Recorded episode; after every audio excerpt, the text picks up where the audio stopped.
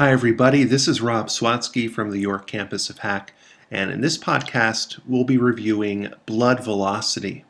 There is a difference between blood flow and blood velocity.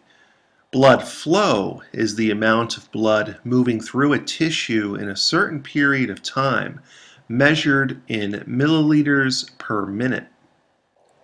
The velocity or speed of blood flow is measured in centimeters per second and has an inverse relationship to the cross-sectional area of the blood vessels it is traveling through, as shown in this diagram. The black line represents the velocity of blood flow, and the green line represents the total cross-sectional area of the vessels. In vessels having the largest total cross-sectional area, like the capillary beds, velocity of blood is the slowest. You can see in the graph that blood flow progressively slows down once it leaves the heart.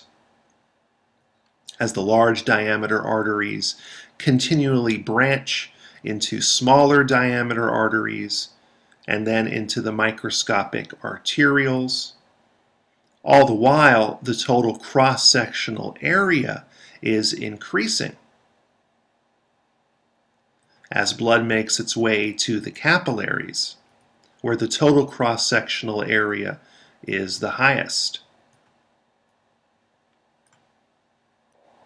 And blood velocity is the slowest.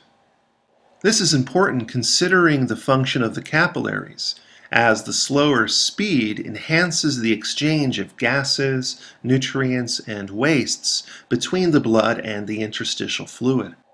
As the venules drain the capillary beds and merge into the larger diameter veins, the total cross-sectional area decreases and blood velocity increases.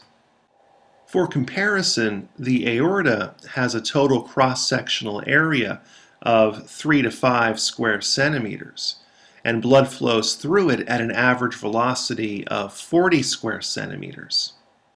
The total cross-sectional area of a capillary bed is 4,500 to 6,000 square centimeters with a blood velocity of less than 0.1 centimeter per second.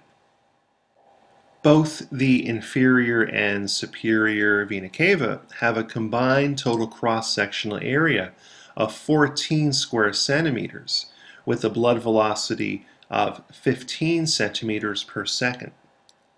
The amount of time needed for one drop of blood to move through the entire pulmonary and systemic circulation is called circulation time and is about one minute.